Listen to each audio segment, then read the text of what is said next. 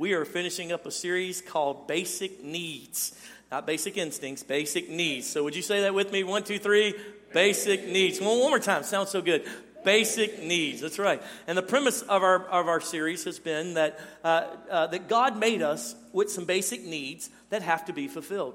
And, uh, and we connected that to, you know, we have basic physical needs. You know that's true. If you don't eat uh, food uh, for four weeks, you, you know, three weeks, then you'll die. Uh, if you don't breathe air after three minutes, you'll die. If you don't drink water after, you know, three days, you'll die. You have, your body has these basic needs, whether you want it to or not, whether you agree with it or not, whether it makes you mad or not, your body has these basic needs. Well, God made us with some basic needs in our soul as well. Some needs that we have to have to be complete humans, uh, to be uh, strong Christians. And, uh, and so we had a key scripture for this entire series. I want you to look at it with me. It's found in 3 John chapter 1. There's only one chapter. Verse 2. 3 John, put it on the screen for them. There you go. Beloved, I pray that you may prosper in all things and be in health just as your soul prospers. I love this that John's saying, listen, I want you to prosper. That word prosper means to grow, to, to, to, to, to mature, to go forward. He says, I, I pray that you may prosper in all things, and especially in health, but even as your soul prospers, your mind,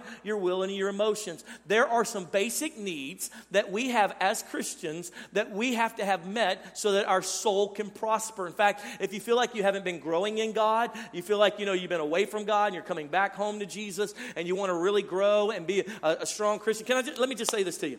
People of Church on the Hill are going to be men and women who can cast devils out, who can heal the sick, who can raise the dead, who can read the Word of God and it makes sense to them, who can help their neighbor know the truth of how God loves them, who are having dreams and visions. We've got we had two gentlemen in our church had oh, uh, had night uh, visions this week, night dreams of heaven. They were walking in heaven, talking with Jesus. Miracles were happening, and they and they didn't want to come back. God is doing supernatural things in our midst. Why? Because we're growing. See, growth is critical for every believer, and we must grow. And there are four ways that we've identified the growth of our soul that we need to have, the four basic needs. And so we've been covering them, and this is our last week. So let's review for a moment. The first basic need that we have, number one, is security. And we talked about that the first week. The first, and we connected it. Remember to illustrate how we have these needs. We illustrated it to plant life, and we planted some tomato plants and some merry-go-round plants or whatever they call them, something, some yellow yellow plants. And we and and, and the first thing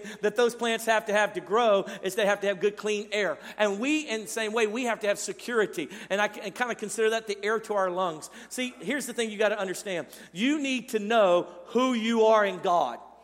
The number one, the reason why my life is so, is so enjoyable is because at the end of the day, it doesn't matter if my car breaks down. It doesn't matter if my house burns down. It doesn't matter if all my kids turn away from God, my wife turns away from God. I know this one truth to be secure in my life, and that is He is for me and not against me, that I belong to Him. And at the end of it all, if I die, I'm going to spend eternity with Him forever and ever and ever. And that security causes me to stand firm when everyone else is all all wigged out and scared about stuff, I'm able to stand firm because I know who I am and I know whose I am. I have security. So, so many people are insecurity. They don't know, insecure. They don't know who they are. They get real insecure when someone says something to them that did, that offends them and they get all upset about it. And all that stems from the fact that they don't know who they are. But I know who I am and you're learning who you are. And that security is the number one need that we have in our life. Our second need that we have, and we talked about that the second week, and that is intimacy. That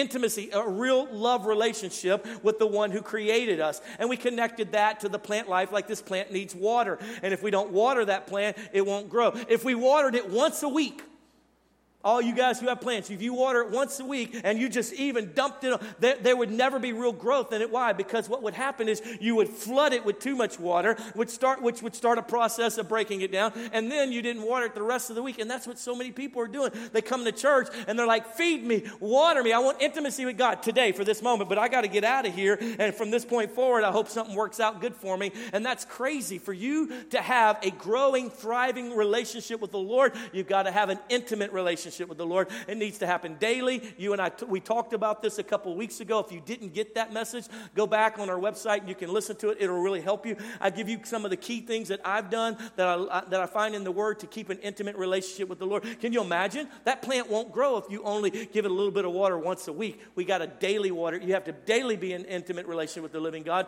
And then the third area that you and I need so that we can grow our basic needs that we have, and we talked about this last week, was we needed to know purpose. Why are we here? What are we to do with our life?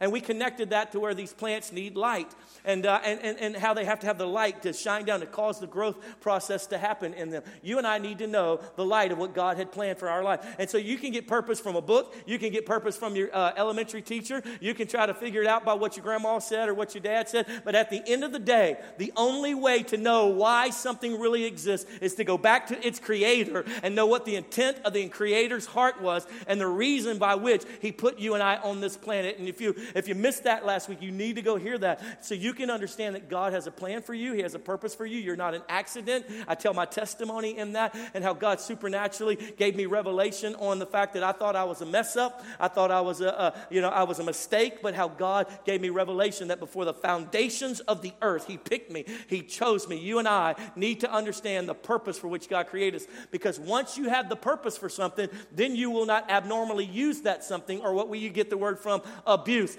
Drugs are good for medical reasons, but when we take those medical reasons and we manipulate them and use them for some other reason, we become drug abusers. Are you there? Say yes.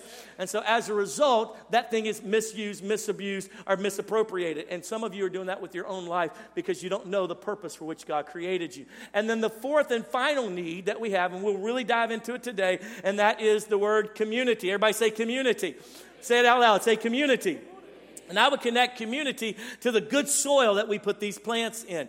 Uh, the good soil. For those of you that haven't been with us through the series, uh, four weeks ago, I, uh, I got some tomato plants and I got this box, and, and, and, the team helped me. And we got some dirt, we got some good soil from over at Home Depot. And I had a good learning lesson because I don't know much about planting stuff. And I re- recognized uh, after the fact, I did not know, some of you may already know this, but I did not know that, um, that uh, organic soil, uh, all that really is and excuse my French, that's just poop in a bag. That's all it is. And so I opened that up here in the sanctuary and started dumping it, and only to realize organic does not mean some high end quality dirt. That means poop in a bag. And it filled the aroma, filled the sanctuary, and we had to quickly uh, fix that before you got here. And so we then put those plants in there, and for the last four weeks, We've been putting water. We've been putting them out in the light. Come on, somebody. We've been getting them, keeping them in fresh, clean air. And we plan that at the end of those four weeks that we would have us some tomatoes. And I'm ready to reveal. Are you ready? Give me a little, give me a little drum roll on the seat in front of you or the back of the head of the person next to. Here you go. And I want you to see after four weeks, here is what your plants have produced. Voila! Oh, they turn around backwards. Hold on, they turned it around back. There it is. Look at all the tomatoes. Look at that. Wow. Come on, somebody. Listen, that look, look at tomatoes here and tomatoes here. In fact, what we're doing is we're coming through the audience, and all the tomatoes that these three plants have produced, you get to sample them and eat on them. We added some cheese to it. It's magnificent. These are, it's supernatural how it happened. I know last week there were no fruit on it, but this week, in one magical moment, you have now tomatoes to be eaten. Aren't you excited? Somebody shout, Yes! Okay, kill all the fireworks. Kill all the fireworks for just a moment. Uh, Jonathan, come help me.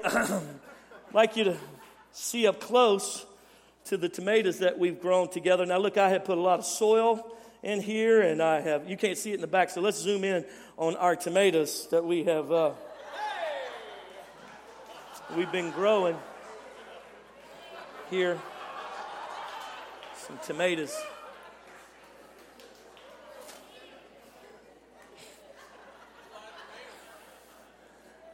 So, okay, so let's just be honest for a moment. We didn't grow any tomatoes in four weeks. But our bean plants grew pretty good. Point at those right there. The bean plants grew pretty good. Look at that. Look at that. Look at that. Look at that. Look at that. There you go. Give Pastor Jonathan a hand. There you go. So we, so we, so here's the problem. They're, they're going to hand you out some tomatoes, and I'll just keep preaching. You just eat some while you're. Here's the problem. Uh, it would be ludicrous for us to think that these plants in four weeks could produce tomatoes. So, what I had to do was, I had to go get tomatoes off of some mature plants and duct tape them to these immature plants. And I did all that. Why? Because I wanted to show or make you think that I was really good at growing stuff. And I wanted you to like me and be proud of me that I grew tomatoes. And friend, can I tell you that's what some of us have done? What we've done is we fabricated our maturity when really we're not there yet. And instead of pretending that we have it all together, watch out, here comes the heavy rally. Instead of pretending that we have it all together, how much better would it be to just say, look, I'm just four or five weeks into this thing. I'm just a year or two into this thing. I don't have it all figured out yet. In fact, I'm still kind of mad about this person and that person, and I don't quite have the growth that I want, but I know it's going to cause me to grow. I'm going to keep that water coming. I'm going to keep that fresh air coming. I'm going to keep the light of God on me and keep that thing burning bright. And, and at some point, if we keep doing what these plants need, done for their basic needs, they will make tomatoes. Come on, you with me? Say yes. But what happens is sometimes we get frustrated that we're not growing as fast as we wanted, as, as everyone else has grown, and we think that something's wrong with us, and so we start fabricating and becoming fake with our fruit when really, friend, it's not our fruit at all. What we had to do is go borrow that revelation from somebody else. We had to go study somebody else's teaching. We had to go steal that from some podcast, and then we duct tape it all around us and act like we've got it all figured out. But can I tell you something? You don't know grace because somebody preached about it. You don't know grace till you walk through grace. You don't understand forgiveness until you walk through the bitterness of life and you've chosen to forgive, even though I don't want to. And that, friend, once you get to that place, then you'll start bearing fruit. Until that time, you're just borrowing somebody else's sermon and you're duct taping it all around you and acting like you got it all together. But at the end of the day, if you'll just sit back and relax and keep putting the water on it, come on, keep putting the fresh air, keep being in the right good soil, and keep the light on it, what'll happen is you'll bear fruit at some point. Are you with me? Say yes. I'm preaching better than you're clapping, but I'm having fun. I'll tell you that right now. Our key scripture for today's teaching, which is again, it's about community, is found in Matthew chapter 18, verses 19 through 20. Let's look at that for just a moment. We'll put it on the screens for you. Matthew 18, verses 19 through 20 it says, Again, I tell you, this is Jesus speaking, that if two of you on earth agree about anything you ask for, it will be done by my Father in heaven. Verse 20, for where two or three come together in my name, there I am with them. Jesus qualifies that where two or three, where people come together in my name, I'll be there with them. And he starts off by saying, if you'll agree about anything, my Father will do it. That word agree, I did a, I did a sermon on this years ago. That word agree in the Greek, that word agree in the original Greek is the word symphono. Our, our, it's where we get our word uh, symphony from. It's symphono. What it means is, it means that there is not just, uh huh, uh huh, yeah, sure, I like you, yeah, I agree. It means like when a symphony starts playing. I, am not really good with classical music um, uh, because, you know, I'm an 80s kid and, uh, or 70s and 80s kid. And, and, and nowadays it doesn't take anything. If you got, you know, if you got a decent voice and an iPhone camera and some auto tunes, you know, next thing you know, you can be a superstar. And that doesn't mean you can play an instrument at all. But to go to a symphony, and I've watched many, I've, I, have watched many of these on video because I can't stand to go by myself. My wife wants me to be more cultured. But to go and listen to a symphony where there are hundreds of instruments playing in unison, playing the same note with the same beat at the same time, that one person makes a mistake out of all the hundred, everyone notices that that's all. But to come together, to agree. So this passage is saying when we come into symphony with each other, when we come and we get on the same pitch, on the same rhythm, when we have that happen, God will answer anything we ask for. And it continues on, it says, and when we come together, and that word together in the original Greek, it actually means union or communion, or where we get our word community. When we come, into community, He will be right down in the midst of it. Some of you have lived such a lonely life. You go to church, you leave the church, and you have no community. You have no other believers that stand with you, no interaction, no fighting through misunderstandings, no working through hardships, no disagreements, and, and trying to get back on the same page and get back in symphono so that you can have agreement, so that you can have togetherness. And some of you have never done that, or in the past you did it, and you got hurt in the process of having relationships. So then you threw your hand up and you said, You know what? I'm not going to try that again. This is my second marriage and I'm not going to be intimate with her. I'm not going to have communion with her because you know what? I'm going to keep her at distance because my first marriage, I tried that and it didn't work. Or my first family or my first church. And friend, can I tell you something? It's time to get back in community. Because where two or three are gathered in his name and they come together, he is there in the midst. And you are made to have community. We've connected community to that soil that these plants need to grow. And we put these other plants beside each other because in a pot plant, it doesn't grow nearly as well, doesn't produce nearly as well as when you put them in a, in a soil together, multiple plants, and they begin to work with each other. And as a result, what you get is great fruit and great harvest. In fact, it was so important that let me explain to you the word co- community. It's actually defined by Webster's two definitions. Number one, people who live together people who live together. And then the second definition is a feeling of fellowship with others as a result of sharing common attitudes, interests, and goals. So when we come together, when we li- literally do life together, and that's the tagline for Church on the Hill doing life together. See, years ago, I decided I was tired of being a big famous preacher. I was tired of striving to become that. And I just wanted to do life with people. I just wanted to grow in God together. I knew I was missing something, and I had this experience with one of my friends. He was a well known traveling evangelist, of which I was kind of patterning after him. He was coaching me some. And he, when he was 14 years old, a prophet called him out of a gathering and said, God says that you'll be an evangelist, and one day you will stand on the stage with uh, Billy Graham and preach to millions of people at one time. And my friend had lived for that dream. That kind of was his purpose. Remember, I taught you last week the purpose isn't an end goal, purpose is what you are. And so he had it backwards. And he was thinking, if I finally get to be with Billy Graham, I'll finally fulfill my purpose. And for years, and, uh, until about his mid 40s, the moment happened. Billy Graham's crusade group called him. and Billy Graham was doing one of his final, you know, tours where he was going to, you know, he wasn't going to preach anymore. And he did a simulcast, and it was simulcast, I believe, to like 50 million people, and they were uh, in stadiums around the world. He was in one stadium, and they simulcasted to all these other stadiums. And my friend stood on the stage with Billy Graham sitting right there, and he preached for 45 minutes. He said, Adam, when I came down off the stage, it was the dream come true. It was the purpose of my life. It's what I'd always strive for. It was the goal line. I finally crossed the goal line. He said, as I stood on, on the floor, uh, uh, I came down off the stage and it was all over. He said, there was no one there to say, that was awesome. My wife and kids were back home. I had to fly over here. There was nobody that had been carrying that dream with me, no one who had been standing with me. He said, in that moment, I realized I might be a good preacher, but I don't have community. And as a result, I'm not healthy in an area. And I, I, I, I, got something broken. One of my basic needs is not happening because I don't have that. Friend, can I explain something to you? When you have community, guess what that does? It meets your need for appreciation. We all need to be appreciated. We all need somebody to say, that was awesome. I'm so pr- thank you for doing that. When you don't have community, you don't get you don't get that at work, I bet.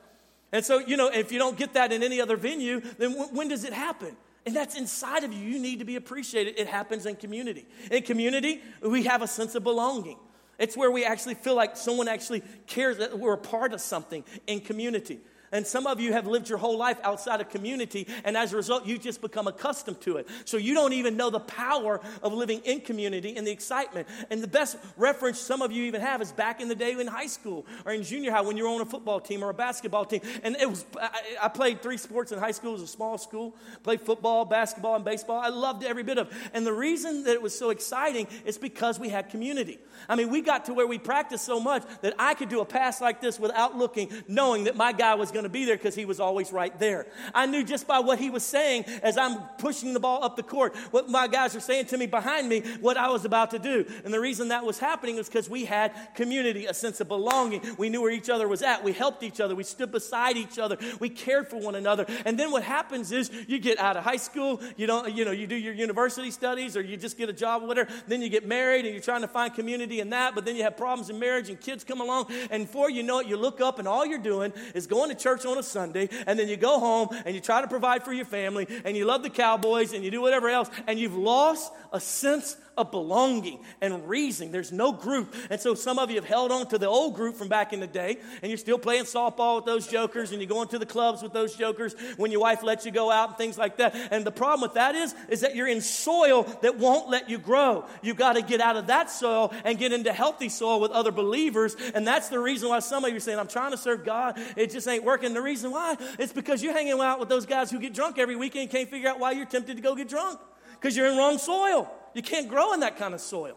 You're going to have whatever that soil will allow you to produce. And guess what that's producing in you? Anger, perversion, cheating on your spouse, and things like that. Because the people you hang with, that's how they live. That's how they believe. And as a result, that's the soil you're in. You've got to transplant out of that soil, get in some good Christian soil, get around some folks who got your back, who have a sense of belonging, who's praying for you, who's warding off all the little bugs, and get beside you and start loving on you and say, dude, that ain't right. You can't talk to your wife like that, bro. Come on, don't call yourself a Christian and talk to your wife like that. Shut up, don't do that. Come on, I got you. Let's go. And it's that, if you've ever been in community, when we play basketball and football together, that's what we did with each other. Dude, shut up, don't do that again, all right? I'll knock you out. And next time, go left, like we said, like Coach said. All right, all right, bro, all right. And we always had each other's back. Some of you have never had that. In fact, over the years, I, I, have, I have hired and fired hundreds of people. At one point, uh, uh, you know, at the Bible school that I oversaw, I had 200 employees. And a daily, uh, that's not true, probably every other day, we hired someone new because it was a high turnover group, because it was, you know, lower pay and, and it was a transitional type place. And I'll tell you, the worst people in the world that I've ever had on my team is people who had never been on a team. The worst people to hire. Always, always ended up having to let those people go. Why? Because they've never been on a team, they've never known community, so they've never known what it was to be second string. They never understood what it was that their action caused the team to lose. They never struck out in the last inning with guys on base, and all we needed them to do was hit the ball to the outfield. They've never done that and lost it for us. They never won for us. They've never played as a team. It's always been individual for them. And as a result, they're the most miserable people to work with. Why? Because it's all about them. And that's the problem is inside of them, inside of you, inside of me is a need for community. It's a need to be a part of something that's bigger than ourselves, to be a part of a group of people who actually have our back, a sense of belonging, a sense of support, a sense of acceptance. Do you know why the GLBTQ community is blowing and going right now? Because finally people are like, look, I have this problem, and I have, the, or I, th- I, call it life, and I found a bunch of people that, that we can join in, and we can have a purpose, and we can rally, rah, and they accept me for how I am. What happened, church? Somewhere 50 years ago, we stopped being a community and we started being services. And we started preaching at each other and watching videos of great preachers and having these fall down on the ground experiences and, you know, Bible studies. And we stopped being community. And so, guess what? All these other communities have to pop up to replace that. Why? Because every one of us have the basic need to have community. Someone supporting us, someone believing in us, someone a place of belonging, being a part of a group. I love my Christ for the Nation students because they live on a campus where all of them are on the same purpose. They're fighting for the same thing. They're wanting to get trained, and people always tease them and say, oh, You're in the bubble. You're having worship every day, but wait till you graduate. You won't have that. Well, shame on them for telling that because what they ought to do is go find that and create that because all that is is community that they have there. And so then what happens is they'll graduate out of that and go get a job somewhere, ministry somewhere, and they don't know how to recreate that community. Today, we're going to talk about how to get that community going in our life. And so let's look at a passage right here in Luke chapter 6 and verse 12, because I want to make a point to you. Jesus himself needed community. The King of glory needed community. That don't make any sense, does it? Why would the Messiah, the creator of all things, need community? Look at this passage in Luke chapter 6. I want to prove it to you, verse 12. It says, In one of those days, Jesus went out to a mountainside to pray and spent the night praying to God. When morning came, verse 13, he called his disciple, there were scores of people following him, called his disciples to him, and he chose 12 of them whom he also designated apostles. And for the next three years, eh, these guys went everywhere he went. They slept in the same, on the same floor in people's houses. They, uh, they, they, they, you know, they, they bathed in the same rivers. They went everywhere to get. Why did the King of Glory, why did he need a community? I'll tell you why. Because though he be 100% God, he was also 100% man. And what's inside a man? A need, and humanity, ladies. And what's inside of humanity? A need for community. Jesus himself needed community. Why didn't he just show up and preach? Why didn't he just be translated from Africa? I'm here to tell you I am the Messiah. Glory. Show up in South America. And then show up in Japan. Why didn't he just show up place to place preaching? Why? Why did he come to one location? Come on now, stay with me. And then create community. He fought for it. He developed it. He picked it and said, You're coming with me, you're coming with me, you're coming with me, and we're going to be community. Why? Because he had a need, because God put inside of himself a need for community. That's something. Why does God love us so much? Because we're his community. Why does he want us so much? Why is he so heartbroken when we walk away from him and we chase after sin? Because we're his. There he is. He loves us. Why does it break my heart when people leave the church and go back into wickedness and sin and leave their wives and cheat on their husbands? And why does it break my heart? Because because they're ours. They're in the community with us. It affects me. Why? Because I love them and they love me. They got, I've got their support. They've got my support. That community of believers. Oh, we need it so bad.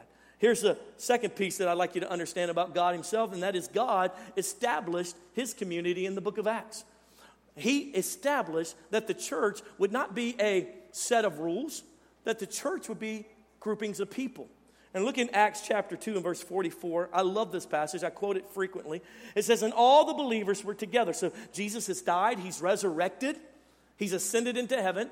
The day of Pentecost has come, outpouring of the Holy Spirit. Peter and all them who had been ashamed are now bold and courageous. Peter stands up, preaches, 3,000 people get saved. We're right there in that second chapter of the book of Acts as the church is being born and birthed. And here's kind of its birth moment. It says, And all the believers were, say it with me, together and had everything in common, selling their possessions and goods, and they gave to anyone who had need. Every day they continued to meet together in the temple courts. They broke bread in their homes and ate together with glad and sincere hearts praising God, enjoying the favor of all the people, and the Lord added to their number daily those who were being saved. Why, why didn't God, why didn't God just make a, a, a, a 300 million DVD, DVD set series, drop it on the planet, and say, You want to know me? Watch the DVDs. Why did he do that? You, we take for granted how much God wanted his church to be a community. We take for granted that we think that, that God, we just naturally know that community is a natural part of who we are. But friend, if you don't fight for it, if you don't establish, you'll take, you'll, you, you, you won't take advantage of community. God himself set the church up as a community. He said, Pow, I'll pour out my spirit. Now, all you guys come together, pray together, work together, minister together. And as they did, guess what the original church had? They had daily salvations. They had miracles beyond comprehension. No one in the community was poor or broke because the community took care of each other. And not only that, but everyone in the city, it says, they found the favor with them. In other words, everybody who didn't even believe in Jesus was like, dude, these people, that, that's legit right there. They, that's a real deal. I, am listen, I, that's real. That's right. That's how it should be. What do they say about churches now? That we're money grubbing, selfish. It's all about us. Why? Somehow, over the last 50, 100 years, whatever it's been, we lost community. They don't see, because the Bible says, and they'll know that we are Christians by our love. But our, our abiding together, our eating together, our ministry, our bracking each other about being able to say, listen, let me tell you something. You don't talk about him, bro. He's part of our church. He's part of church. He's in my small group. I'll knock you out. I will kill you in Jesus' name you imagine have that kind of backing? We're all scared of getting in community, community because in the past, what we experienced was being gossiped about, talked bad about, mistreated, mishandled, misabused. And listen, that's just humanity. I mean, we got our human side too. But at the same time, community. We all have to have it. We all need it. And let me give you a couple hindrances to real community today. So I want to help you kind of start building community, what that can look like for you. As you'll notice here at Church on the Hill, we are a small group based church. We're always talking about small groups. Why? Because we know how important community is. We know that it's the fourth of, all, of the ingredients for you to actually grow and you can get all the word and intimacy that you want, and you can get all the sunlight of God that you want. But at the end of the day, if your roots are sitting on concrete and they're not down in good soil, surrounded by other good folks around you, then what will happen is you're eventually going to dry up.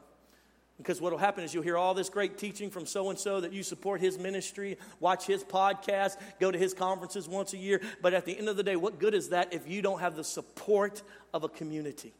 You've got to be connected in community. Jesus did. God set his church up as that. And so let me give you a couple hindrances to real community. Ready? Number one, one of the key hindrances to real community. Number one, judgment. Judgment that we put on each other, judging one another. Matthew chapter 7, verse 1 through 2. Do not judge, or you too will be judged. For in the same way you judge others, you will be judged, and with the same measure you use, it will be measured to you. Now, let me kind of qualify this a little bit, because we see also in Scripture that the Lord says, Judge amongst yourselves whether that brother is right or wrong. Da, da, da, da. What this is not talking about is not talking about church discipline. It's not talking about orderliness within the body of believers. This is talking about you and I standing in judgment of each other and say, look at her. I know she ain't doing that right. And, that, and, and what, what it's talking about is us, the way, we, the way we view others in judgment through our, through our clouded filters. It says, in that same way, you're going to receive that back on yourself. In the same way, it's not talking about church discipline because then that wouldn't make any sense because the Bible tells us clearly for the adulterous brother who won't repent, and we've gone to him, we've tried to make it right, won't repent, kick him out of the church. So, so that's not what it's talking about. It's talking about you and I standing in judgment of one another so we can't connect in community. That's what it's talking about. And as a result of that, Jesus says it like this He says, and that same thing, you're going to receive that. You're going to have criticism towards you because you've been critical of other people. Years ago, when I first started teaching at Christ for the Nations, I was teaching a class, had about 150 students. And uh, I'd been teaching for a couple years, and this class was a pretty big class. And um, in, in, the middle of teaching, this girl threw her hand up, and I normally don't call them and say, hey, can, can we wait till afterwards because I want to get through my, my notes. And, but I did this. I said, yes, ma'am. I said, what do you need? And she started disagreeing with the point that I just made. And, da da da. It was kind of it was kind of childish, but I was like, oh. I said, listen, I get that. Let's let's uh, talk afterwards so we can have some real discussion. Well, she didn't want to have that. She kept being more and more rude, and uh, and she kept pushing and pushing and pushing and wouldn't shut up. And so you got to understand, I I didn't grow up in a in a white Anglo community. Um, the community I grew up in, we had something we called cold capping you. And what that meant was if you kept being disrespectful, we would cold cap you. We would, we would shut you up. And so I, I didn't even realize I, I diverted into that, or reverted, excuse me, into that. And she kept running her mouth, kept running her mouth. And I said, Hold up, let me tell you something. First off, you're a student. You don't know what you're talking about, so you need to shut your mouth, okay? Second of all, that ain't even what this passage of scripture is talking about. And that's not what I said. You misconstrued that. And so if you don't be quiet, I'm going to have you escorted out of here. But listen, I love you. God bless you. And like I told you the first three times, I would love to talk to you about it afterwards. But you're not going to destroy the class because you're not the teacher. I'm the teacher. You get it? And she went, and everybody was like, Whoa. And I said, now let's go point number seven right now, if you look down in your notes. Well, afterwards, her little boyfriend, you know, he was like, oh, I got to go defend my girl. And so he came running up, you know, afterwards, and, and she's standing there behind him, you know, all mad, and they're all mad, this kind of stuff, and they just went off on me. I'm just listening, letting them go after for a little bit. And finally, the Lord spoke to me. He gave me a word of knowledge, download. And I said, Can I say something to you? You're not really arguing about the point of what I was preaching on or teaching on, excuse me. I said, You're not even really, I'm sorry that I offended you. I had to because you wouldn't be, you were so disrespectful. I said, But that's not the point. I said, The point is this I remind you of someone. I said, Because I'm outgoing and I'm, I'm really authentic and so as a result, I'm, I'm kind of all over the place and, and how I express myself. And so you have connected me with somebody in your past that hurts you. And you think all people like me that are outgoing and real vibrant are, are shallow and that they're, they're not telling the whole truth. They haven't done their due diligence to study it out. And let me tell you something you don't know me. You don't know anything about me. You don't know what I've been through. You don't know how many hours I prepared this teaching. And you immediately judged me through your filter of what I reminded you of someone else. And when I spoke that out, it was a word of knowledge. They couldn't even lie about it. They were like, oh, You're right. And I was like, Thank you.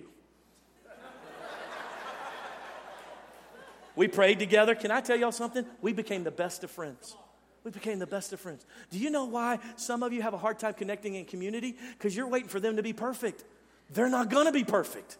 Because when you see that guy right there and he's tall, dark, and handsome, it reminds you of some dude who cheated on you back in high school, and as a result, you're like, mm I ain't hanging out with them. Or because she talks a lot, she's shallow, and you want to have deep relationships, and you begin to throw your judgment based on what you've been through and the filter. And I don't care who you are, we all profile, we don't mean to, but we have a past experience by which we connect the future and the present to, and we say, oh, that looks a little bit like this, and so I'm a little insecure. Some of you walked into this church and the music was a little different. You're like, whoa, wait, that's not how, uh, wait a minute, I don't know about this or that, about this, about this or that, or that kind of thing. And before you know it, you threw your judgment on it. And as a result of throwing your judgment, it literally dismantles community. The way to have community is to come in and say, listen, I ain't got it all together. You ain't all got it together. But let's, let's plant ourselves next to each other and let's do life together. And in the midst of that, I'm going to realize, wait a minute, she does that because what she's been through.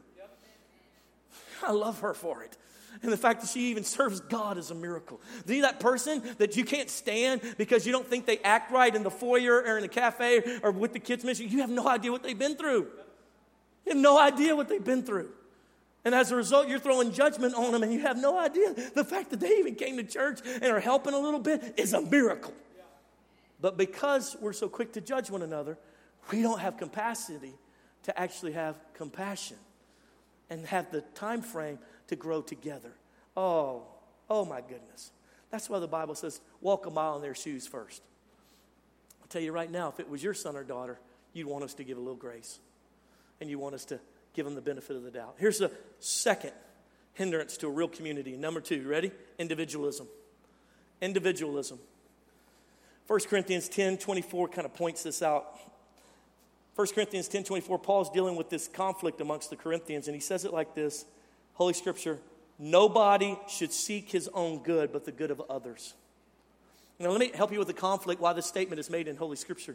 What we had was we had the, the, the, Jewish Christians. Now, they've grown up with the law. They know what right and wrong is. God has set it for them. They have the law. They're strong in the law. They're supposed to have certain festivals and certain uh, meetings so they can remember what God did, the Passover, so they can remember that God passed over their ancestors and didn't kill them all. That God, and so they're supposed to keep all of these kind of regulations going. They're supposed to kill these, these lambs or, or these birds and so forth just to cover their sin as a symbol of covering their sin. Well, these pagans have all gotten saved. They don't have that. They don't have that in their background.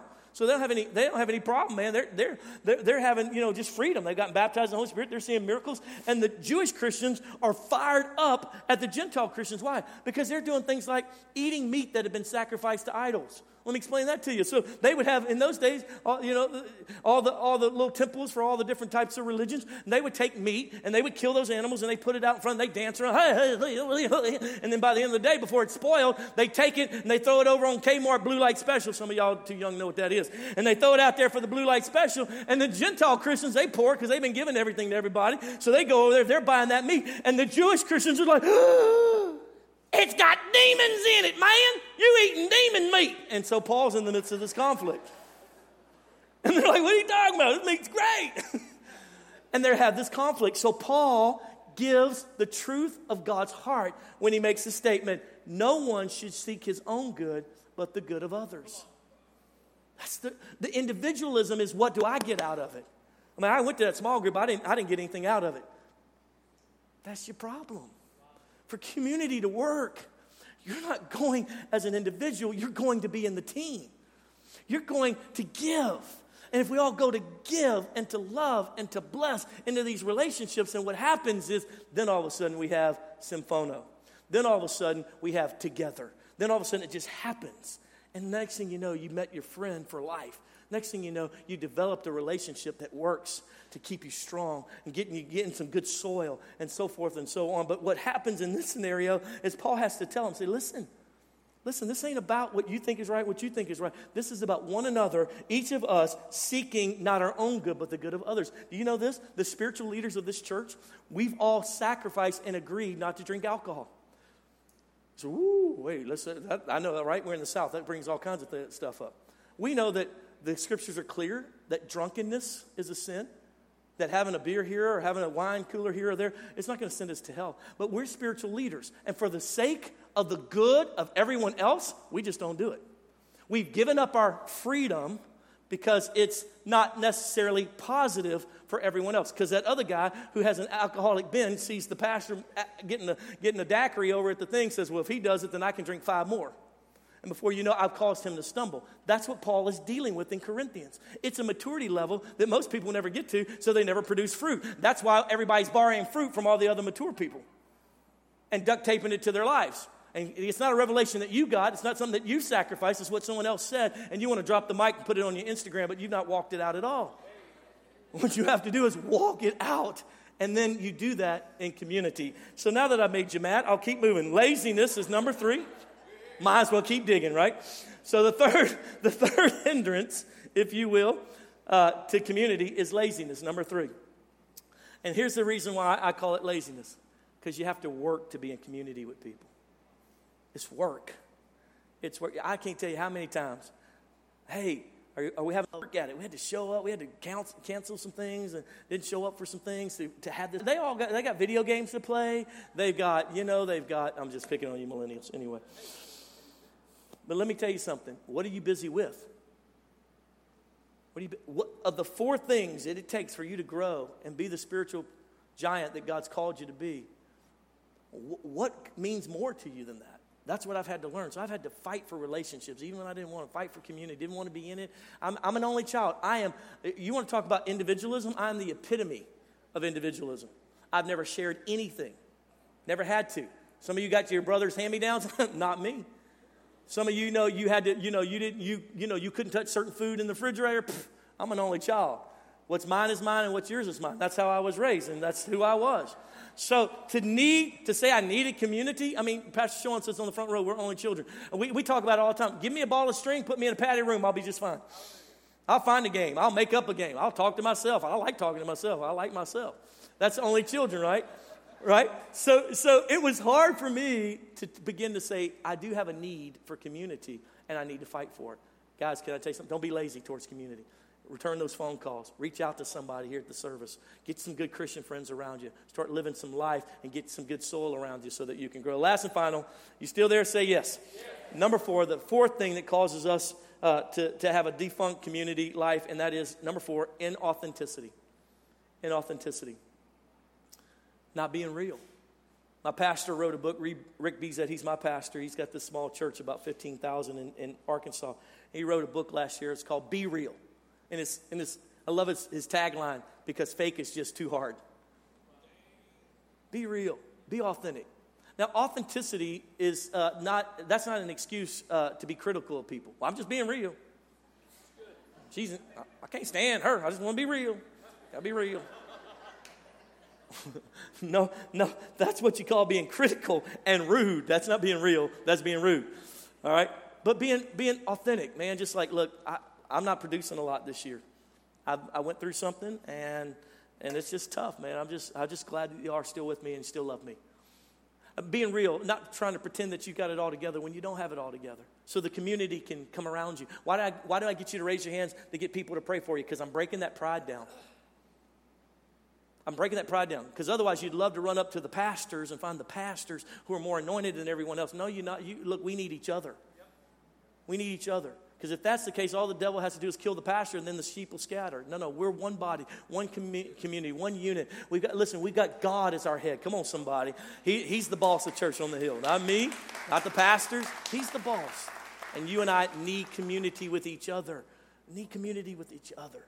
And as we come into community, supernatural things happen. We see it in the New Testament. They had daily salvations, all their needs were met. Everyone around the city loved them and respected them. Miracles were happening like crazy. All because they got in good soil, all because they got community going. Again, last and final piece is because we've become inauthentic.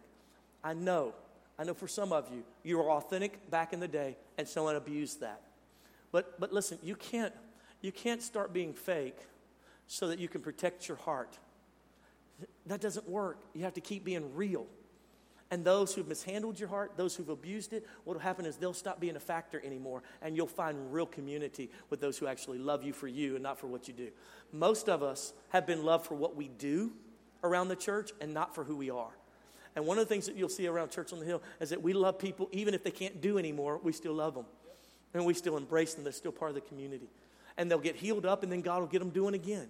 But it's not so much about doing as much as it is about becoming. And the west, best way the, the, the, one of the greatest strengths in our development is to have good community around us. Hope that's helped you. Would you stand with me all across the room?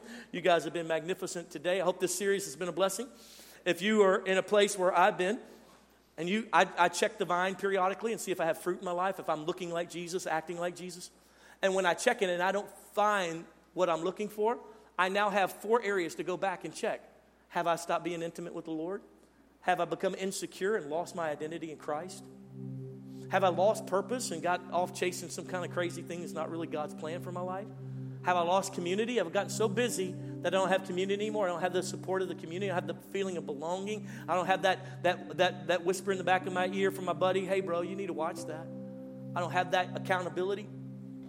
I have four areas that I can check now and see have I not watered properly? Have I not shined enough light? Is my soil bad? I, I have four areas now that you and I can go and check periodically to see that we're growing and make sure that we continue to grow. I want you to close your eyes with me across the room for just a moment. Bow your head. Now, as your head's bowed and your eyes closed, this has been a phenomenal series. It's helped me. I'm sure it's helped you. God's really challenged me. Today we're talking about community. It's that final piece in our development. It's that final piece of our needs being met. Where in your life did you stop having community? What, what caused that? What, what would you What would you be willing to do to get that back? Do you recognize the need for it? You can't be an island friend. Jesus himself needed community. God the Father birthed the church as a community. If it was that important to God, it's got to be that important to us. With every head bowed and every eye closed, would you ask the Lord, say, Lord, am I in good community? Do I have good friends around me? People who love me? Have I plugged in? Do I have good soil that I'm planted in? Some of you have bounced around from soil to soil. You've gone from church to church, and so your roots are just shocked. They don't have any real, real, real ability to grow because you've been uprooting yourself and uprooting yourself. And I would challenge you Church on the Hill is not the perfect church, but it's the church you're sitting in now. Why don't you let the roots go a little deeper before you jump out? Get to know a few more people and try to do life with a few people. Don't look to be offended. Don't stand in judgment that they're going to offend you again like the other church. Don't look for problems. Look for life. Look for life. Go connect with it. Maybe you're in this place today and and you're like me. You grew up like me. It's just real individualistic. Everything is focused. Your filter is how will it affect me? Does it make my life better? Does it help me more than it helps everybody else? I don't really care about everybody else. I remember when God broke me of that. It was a process. It was about a four year process. If you recognize that you're really full of yourself, then this would be a moment to say, Lord, would you help me? Would you help me break that? I, I know that process. For me, it was four years. I pray for you, it's only four weeks.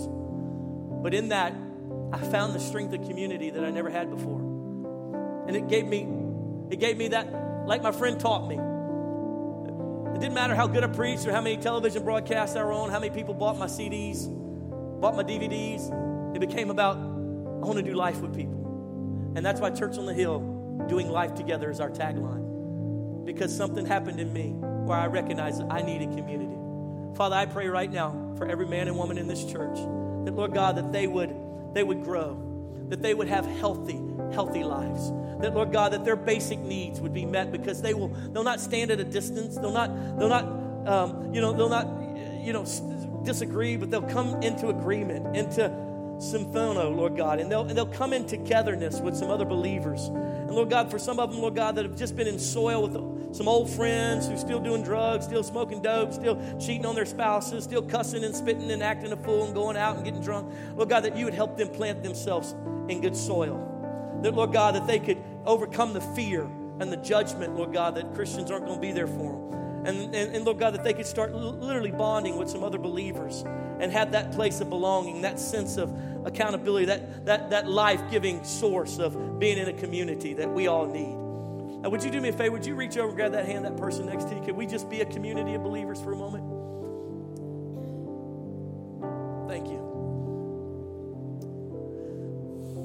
Now, Father, we just come together as one church and we ask you, may we never be a church that's splintered off. May we never be a church full of just individuals who, Lord God, who, who never connect in community. God, I pray, Lord God, that our church, no matter what you do, how, how you grow it, Lord, what transpires in the years ahead, that, Lord God, today we make a vow before you as, as the leadership, as congregants, Lord God, as members of this church to always fight for community. Lord, we won't be lazy about it. We won't be slothful about it, Lord God. We'll prefer our brother. We'll not seek our own interest, but the interest of others. Father, I thank you right now in Jesus' name that let that go down through our DNA even stronger than it's ever been. And may the love of God abound in our hearts for one another. Lord, may we stand for you and stand for one another. May, Lord God, may you do miracles that we never thought possible. Lord God, I thank you right now for the body of Christ being the body, every part working in unison together to accomplish that which God created us to do. Lord, we ask you now, Lord God, that every man and woman in this church would be people who grow, or keeping, or keep on growing and growing and producing fruit, Lord God, into repentance. And that, Lord God, at the end of all of this, when we stand before you, we'll hear, "Well done, good and faithful servant." In Jesus' name, and all God's people shout it, "Amen and amen and amen."